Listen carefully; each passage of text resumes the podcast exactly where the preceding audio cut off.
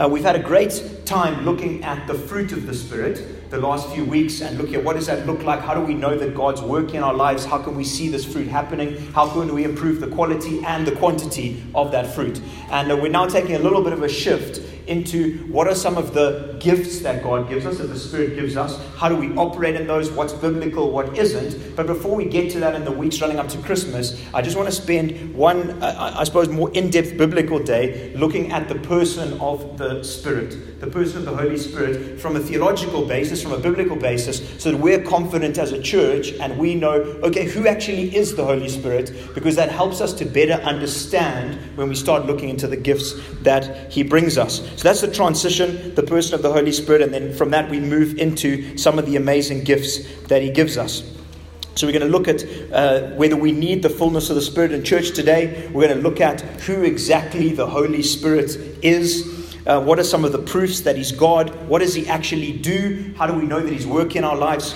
Uh, fruit is obviously some of that. And I want you to know that all of us are going to be a, on a journey in terms of God working in our lives. It's going to be a permanent process of seeing the Spirit work in our lives and understand that I'm on that journey just as much. In fact, um, sometimes you might have heard me give some, uh, some words in terms of people or words of knowledge. I've had some hilarious examples of just being, of, of stepping out and going, guys, I'm, I'm really certain that uh, there's some people like this, and I've done this at schools and at other churches, and there's just this deathly silence, and there's no response. And I'm just sitting there going, oh my goodness, Lord, I should never do that again, ever, ever, ever. And there's all just this learning process of us listening to God. So I've been on this journey myself as well. The first question do we actually need the fullness of the Holy Spirit in church today? Do we even need it? Should we even explore that? Uh, do we actually need the fullness of the Holy Spirit as we see in the New Testament today? Well, I've got a great story. A man cut his hand quite badly one day, but he managed to drive himself to the hospital. He walked in and he saw a sign over the two doors, which were the options of emergency and non emergency. So he's like, Well, I've cut my hand. Uh, let me go through the non emergency. I'm not, I'm not going to die from this probably. So he goes through the non emergency door. Now, going through, um, sorry, so he, he sees the signs and he's like, The hand is cut quite badly. I got it wrong. Let me go through the emergency door. This isn't one I can just sit for hours. It's cut. Let me go through the emergency door. As he gets through that, he sees two more doors, and one says internal injury, the other says external injury. So he's like, okay, well, obviously, uh, you know, the blood's coming out. It's an external one. So he's like, let me walk through that one. And he gets through that door. This is a highly organized hospital, just so you know. He gets through that one. And once he's through that one, he sees the next option, which is upper body or lower body. So he's like, well, it depends if my arm's down here. No, so he says, great. So uh, obviously, mine is upper body problem. So he walks through the upper body section. And to his surprise, he finds himself back in the car park. So, arriving back home, he talks to his wife and he asks, well, and she asked, well, how did it go in your hospital experience? How did the process go? And he says, well, they were highly organized, but they weren't very effective. Highly organized, but they weren't effective, and they didn't help me very much at all. And part of the reason I believe that so many people are disillusioned with church, disillusioned with the church, is often we can be highly effective in diagnosing things, highly effective in directing and leading people, but we don't actually help. We don't actually help with people's deepest issues. And so we uh, can attend church and we can, we can get stuck in, but we aren't living a life full of the power and the presence of the living God. Because whilst the Bible teaches us of this miracle working Almighty God, we don't experience it. We don't experience it. So we see organization, but we don't experience power that makes us question a lot of what we're doing. But God's not absent, He is very much present and just waiting for us to press into Him and step out in faith. And we really need the Holy Spirit if we're going to make any real impact in the world in which we live. That's what we were praying when we were out at the prayer meeting. Please come at 8.30. Uh, that's where the magic happens. It's where the power happens. Prayer is where power happens. And uh, we, we were there praying and we were saying, Lord, we, we want to impact this world. It's not just going to happen by attending, it's not going to happen by great systems, it's going to happen by the power of the living God. And so, do we need God? Yes, 100%. There's a story told often of uh, having a glove And doing church without the Holy Spirit's power is like the glove but not having it on. And you can sort of whack people around or you can tickle people with this empty glove. But until you put your hand in it and you use the glove for what it's supposed to be used for, you're not going to be effective. And the reality is, is the world in which we live doesn't need a tickle, it needs a punch. Doesn't need a little tickle and a soft tickle of church life. It needs a punch to move people from light to darkness, to move people into what God has called them to. So, who's the Holy Spirit? I've got a quick video clip to help us in this process, and you'll have a great understanding of who He is after this minute and a half.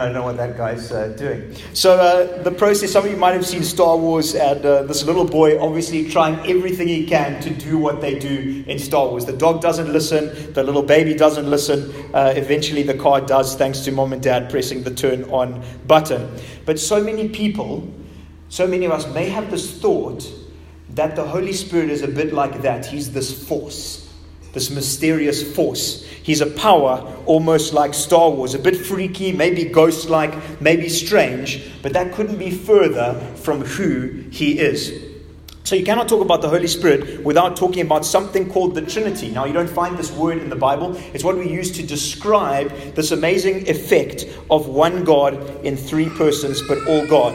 And I just want to say we need to be okay with mystery it, we're always okay with it. An example would be light. Light travels in waves, it travels in particles. We don't know why that happens or how that happens, but we're okay with it in general. The same should be in the church. We should be okay with mystery. I'm happy that I serve a God larger than my understanding. And there aren't really any illustrations that really help describe what the Trinity is as God is one God, but consisting of the Father, Son, and the Spirit. So although three, He's one. And whilst we might struggle to understand this and struggle to grapple with this, Scripture gives us amazing evidence of this. It's not something that we make up. It's incredible evidence of this one God operating in distinct persons, but one God. Genesis 1, verse 26. If you have your Bibles, you can turn there. Um, I haven't got it up on the top because I do have a number of verses, and uh, I just wanted to uh, us to look across at these different ones or you get plugged in. Genesis 1, verse 26. And some of you might pick up what's strange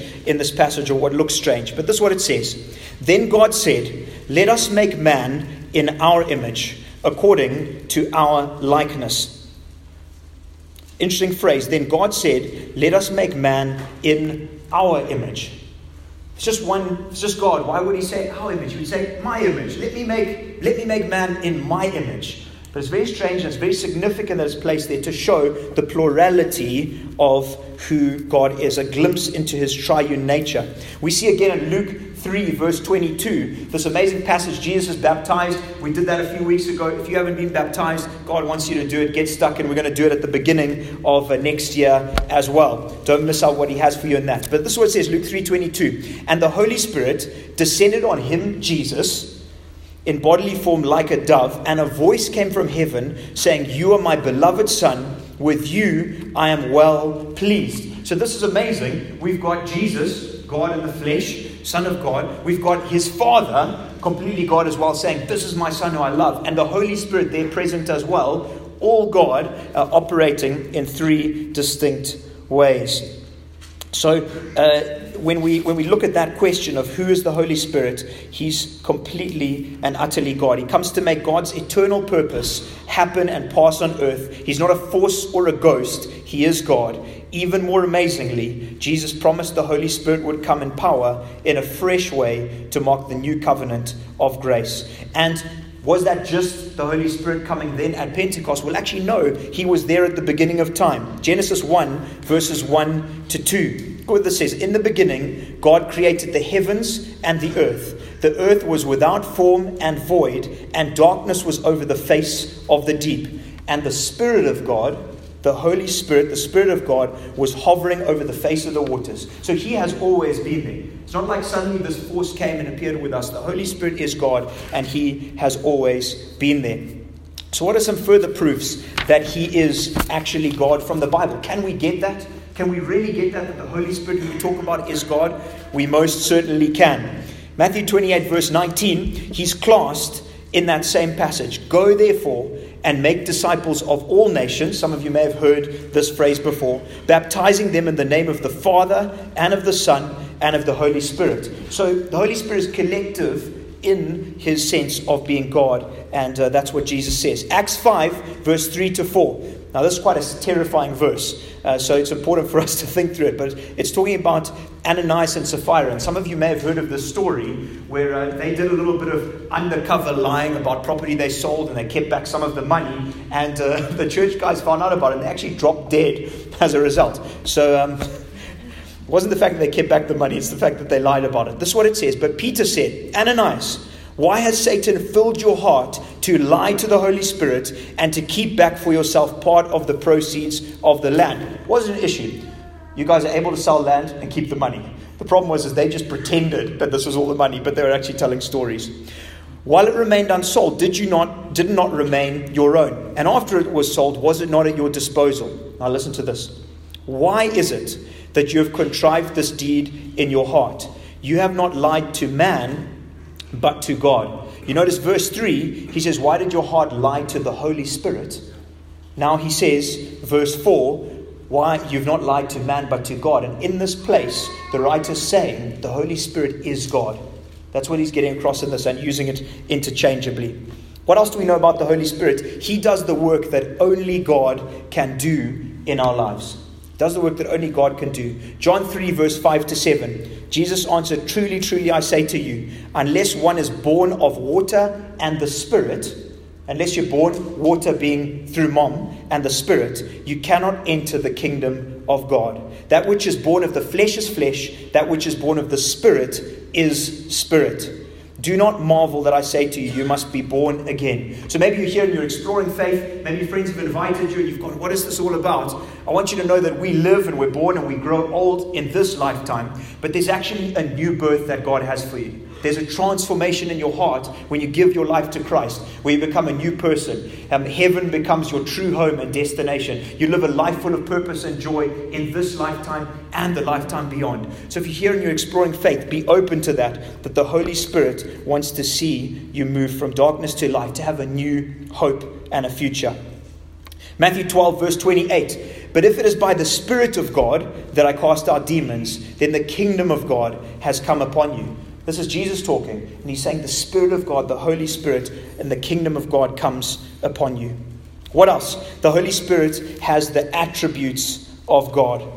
1 Corinthians 2, verse 10. These things God has revealed to us through the Spirit, for the Spirit searches everything, even the depths of God. The Spirit knows everything about you and I and about God because He's God Himself as well. And so, for you, the one thing we can all be sure of is God knows everything about our lives. The things we may try and keep as a secret, the things that no one else knows, the things that we're concerned about, our worries, the things that we're concerned about in this nation, about the future, He knows and He's active in that process. He has the attributes of God. Luke 1, verse 35. The angel answered her, The Holy Spirit will come upon you, the power of the Most High will overshadow you. Therefore, the child will be born, who to, to be born will be called holy, the Son of God. The Holy Spirit put Jesus in Mary's body. He's active, he's God. He does things that only God can do, unless you know someone else who's able to do that. Psalm 139, verse 7 to 8, David says, Where shall I go from your spirit? Where shall I flee from your presence? If I ascend to the heaven, you are there. If I make my bed in hell, you are there as well. The Spirit, He is God. He does the works of God towards us. I can't look at all of these, but He speaks to us. He helps us. He's called the Helper. He prays for you and I. He teaches us. He guides us. He comforts us. He calls us into ministry. He does what only God can do. I trust that just some of those scriptures, I want you to do your own research as well. You check it out for yourself as well. But I trust from looking at those, you're pretty sure that he's no longer like what we saw there, the force in the VW advert, but the Holy Spirit is God, and we can know him as that. A friend of mine, Julian Adams, he once said that he's sure that the Holy Spirit is the most left out person of the Trinity. He just sits there and goes, How often do we ever talk to the Holy Spirit? Or how often do we acknowledge that He's even active and part of the Trinity? We don't. And he's like, Shame. The Holy Spirit feels left out in terms of the Trinity. We need to acknowledge that He is fully and completely God. And so, what does He do? What does He do? And then we're going to do some prayer time in a little bit. Well, He does us good. He does us good. John 16, verse 7 Nevertheless, I tell you the truth, it is to your advantage that I go away, to your advantage. We would have looked and gone, if only I lived in biblical times. I've often thought this, if only I lived when Jesus was with me. He was on earth in human, physical flesh. Imagine. And actually, Jesus sits there and get, says, We actually have it better than they did. We have it better because he had to leave for the Holy Spirit to come. Nevertheless, I tell you the truth, it's to your advantage that I go away. For if I do not go away, the Helper will not come to you. But when I go, I will send him to you. So that's what he does. He comes to help. If you're sitting here and going, I have no idea what to do in life with the economy, with the relationship that you're in, with a, a situation you're dealing with of hurt, if you're sitting going, I just don't know what to do, there is a helper. There is a helper who comes alongside and he knows just what to do. What else does he do? He tells us that we're God's children. Romans 8, verse 15 You did not receive the spirit of slavery to fall back into fear, but you've received the spirit of adoption as sons, by whom we cry, Abba. The real translation of that is Daddy, Father. Some of you might go, but that's a bit weird. How can God be called my daddy? Well, that's what the Bible writers say. That's what Paul, the one who wrote a huge portion of the Bible, he used to call God daddy. That's how close and intimate his relationship with him was. But if you're struggling to go, do I know the Lord? Do I not? Have I really given my life to Him or not? That's what the Holy Spirit comes to do. He comes to tell you, no, no, you are a son. No, you are a daughter. And He comes to secure that in your heart. So if you don't have that, maybe a case of going, well, do I actually know the Lord or do I need to ask Him for His help? What else does He do? He helps us to obey God. If you're struggling to obey God, if you're sitting here going, I just really want to follow God, but I just, I'm finding it difficult. I keep struggling to obey what He has to say. You need more of the Spirit. Ezekiel 36, 27, I will put my spirit within you and cause you to walk in my statutes and be careful to obey my rules. If you're struggling to obey God's rules, to follow Him, you need the Spirit. Zimbabwean drivers need that a lot.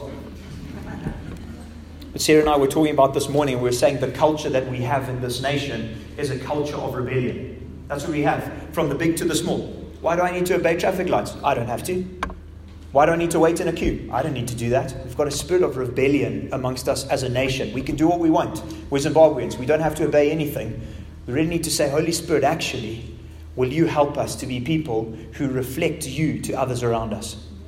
So I would hope, this is what I trust, I would hope that as Harvest Church, I would hope we are the ones who stop at red lights. I would hope we are the ones who wait in queues. I hope that people would actually look at us and go, my goodness, why are those guys different to almost all of society? And would be an example to people that we actually have a God that we serve who's alive, who leads us to do the right things. Few more. The Holy Spirit gives us courage and power. But you will receive power when the Holy Spirit has come upon you. You'll be my witnesses in Jerusalem, Judea, Samaria, to the end of the earth. Acts 2, verse 41. So those who received the word of God were baptized, and that day 3,000 people were added.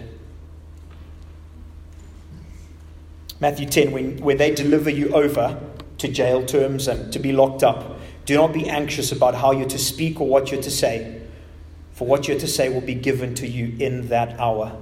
For it is not you who speak, but the Spirit of the Father speaking through you. Struggling to share your faith? Need more of the Spirit.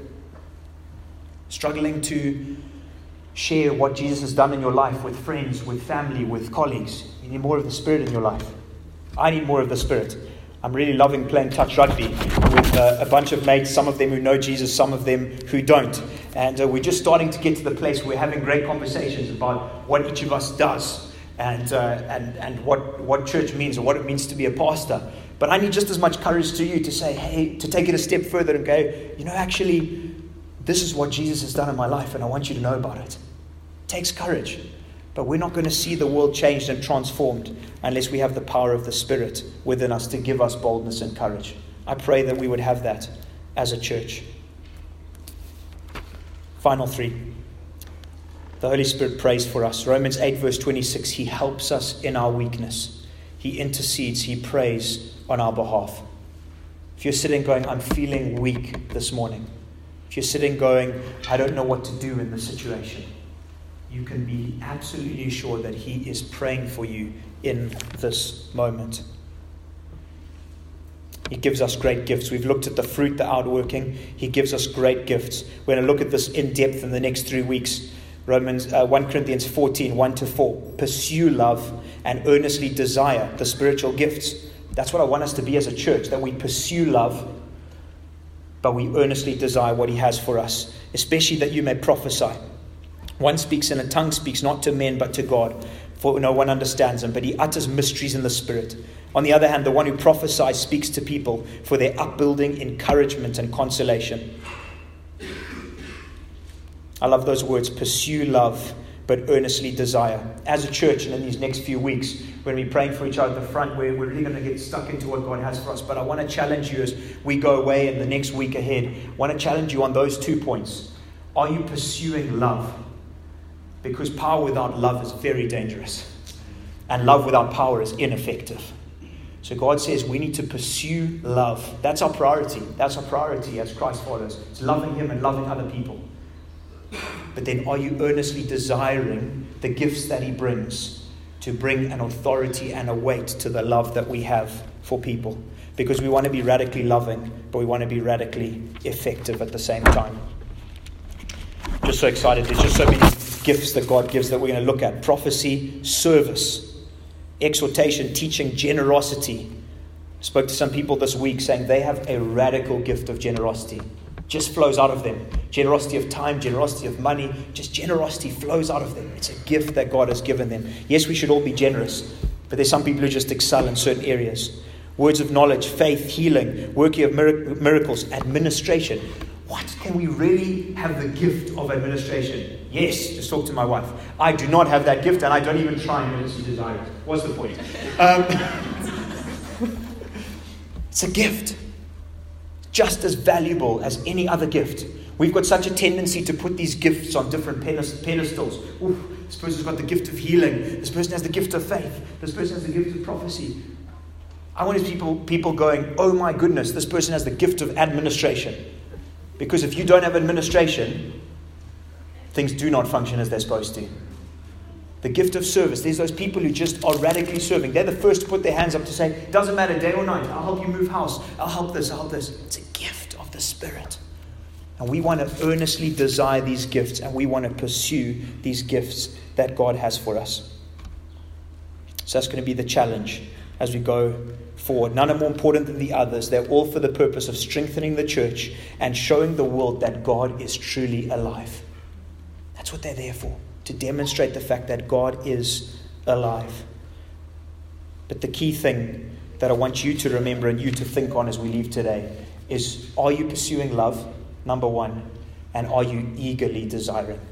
Number two. We're going to look at that as we go. So, what shows that He's working in our lives? We're going to pray. We've looked at it over the last few weeks the fruit. We've looked at it. We're going to continue to look at that and think on it. But how do we know the Spirit is active and working in our lives? The fruit of the Spirit. Do you feel like you're bearing fruit? Are you practicing the fruits of the Spirit? Which do you need to work on more? If you've missed out for a few weeks, you can download the podcast or listen online. Are you feeling low on joy? Be filled with the Spirit. Christ followers should be the most joy filled people because we have the Spirit working with us. Low in God's power, be filled with the Spirit. In patience, be filled with the Spirit. Paul is great on talking about this. He says, be filled with the Spirit. But what we miss out in the English language is that when he talks about be filled, it's present continuous. Continue to be filled, daily be filled with the Spirit. There's moments, there's significant moments where the Spirit comes on us in power, where He fills us in power. But if we think that that's it, there's a huge problem because we need to daily be reminded and filled with His Spirit. The fruit of the Spirit means God's character is seen in our lives. The gifts of the Spirit means God's power. We're His representatives on earth, and I just so want us as a people to display both. I so want us to display His character and his power. Not one or the other, but both. Close with a story. Once a younger man was sharing a train compartment with an older man. He turned out that they were both Christians, but the younger man had really been struggling to live a godly life. The older man asked him if he'd been filled with the Holy Spirit, to which the man, younger man shook his head. The older man took out his pen and asked him whether he thought that he could balance the open pen on the upright palm of his hand. Try and do this in the, you know, without moving your hand. Try and balance this pen. Feeling the shaking of the train, the younger man said, Of course, it's not possible for me to do this. Then the older man took the pen and balanced it on the palm of his hand, whilst holding the top of the pen with a finger in his right hand. Rather disgusted, the young man said, But you're not balancing it at all. Your other hand is holding it up. The older man replied, Son, on this rickety, bumpy train, there's no way that I could keep the pen up by myself and my young friend on this rickety, bumpy ride of life, there's no way that you could keep yourself upright by yourself. You need the Holy Spirit to hold you up and help you. We can't live for, max, for God to the maximum without the filling and the continual filling of the Holy Spirit. Next week, we're going to look at that in more depth. We're going to pray for each other. We're going to get people up to pray. But I just trust today that's given you some clarity on who the Holy Spirit is some deep biblical clarity, and some expectation and excitement on what it means to pursue love and what it means to eagerly desire. Let's pray.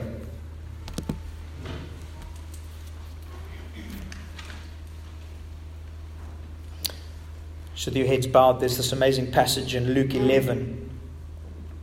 This is Jesus talking. He says, I tell you, ask and it'll be given to you. Seek and you'll find. Knock and it'll be open to you. For everyone who asks receives, the one who seeks finds, the one who knocks, it will be opened. What father among you, if his son asks for a fish, will instead give him a snake? Or if he asks for an egg, will give him a scorpion?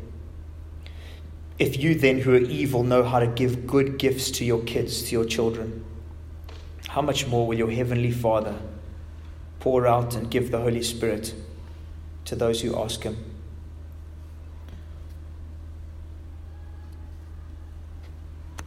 Lord Jesus, as we as we look to the next few weeks,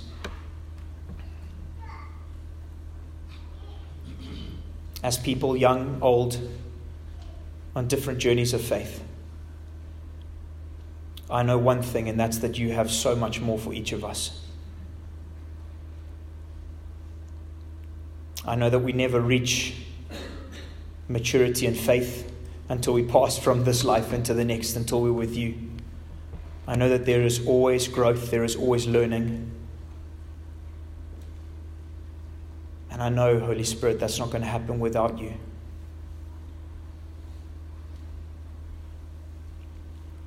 Maybe if you just take a moment to settle in your heart where you are in preparation for the weeks ahead. Maybe you're visiting, you're exploring faith. And I want you to open up your ears and your heart today to say, maybe, just maybe, there's a real living God and I want to explore that what that means. Maybe for some of us, we've enjoyed knowing God. But to be honest, we have seen the Holy Spirit as a strange kind of force and getting gifts from Him and growing in those areas. It's just something we've stayed away from for recent times or for years because we've just been a little bit freaked out. I think the challenge for you is to go, actually, biblically, let me explore a bit more this week, but let me get to those two of pursuing love and eagerly desiring. And I want to challenge you to be expectant to the new and fresh things He might have for you. Maybe some of you are, are thriving and you're living all out in faith and you, you, you experience the fullness of the Spirit and you feel like you're walking with Him each day. He's filling you up. You're excited. You've got courage. You've got boldness. You're going for in faith. For you, I just want to say continue to pursue love. Continue to pursue love. So, Lord Jesus, as we um, prepare and get set for the weeks ahead, I ask for each of us that we would be in a state of rest, a state of peace, but a state of excitement at what you have for us. We know the gifts and we want to be, uh, oh, sorry, we know the fruit and we want to be growing in the fruit. And now we want to be eagerly expectant for the gifts that you have for us. Not for ourselves, but to benefit and bless this community of believers and ultimately the city and ultimately the nation. Thank you for this time we've had together. Ask for this week that we would really walk as the Christ followers that you've called us to be. Thank you that um, we're, we're on a journey of faith and we want to continue to see more and more people come to faith amongst us. And so we, we continue to ask that you'd help us to be on that journey with others and that we would continue to see many people give their lives to you. If you were too scared to raise your hand, that's okay. Please come and see me afterwards. It happened a few weeks ago. I would, I would love to lead you in a prayer of coming to faith. But otherwise, Lord, thank you for what you've done amongst us, and we're excited for the weeks ahead. In your name we pray. Amen.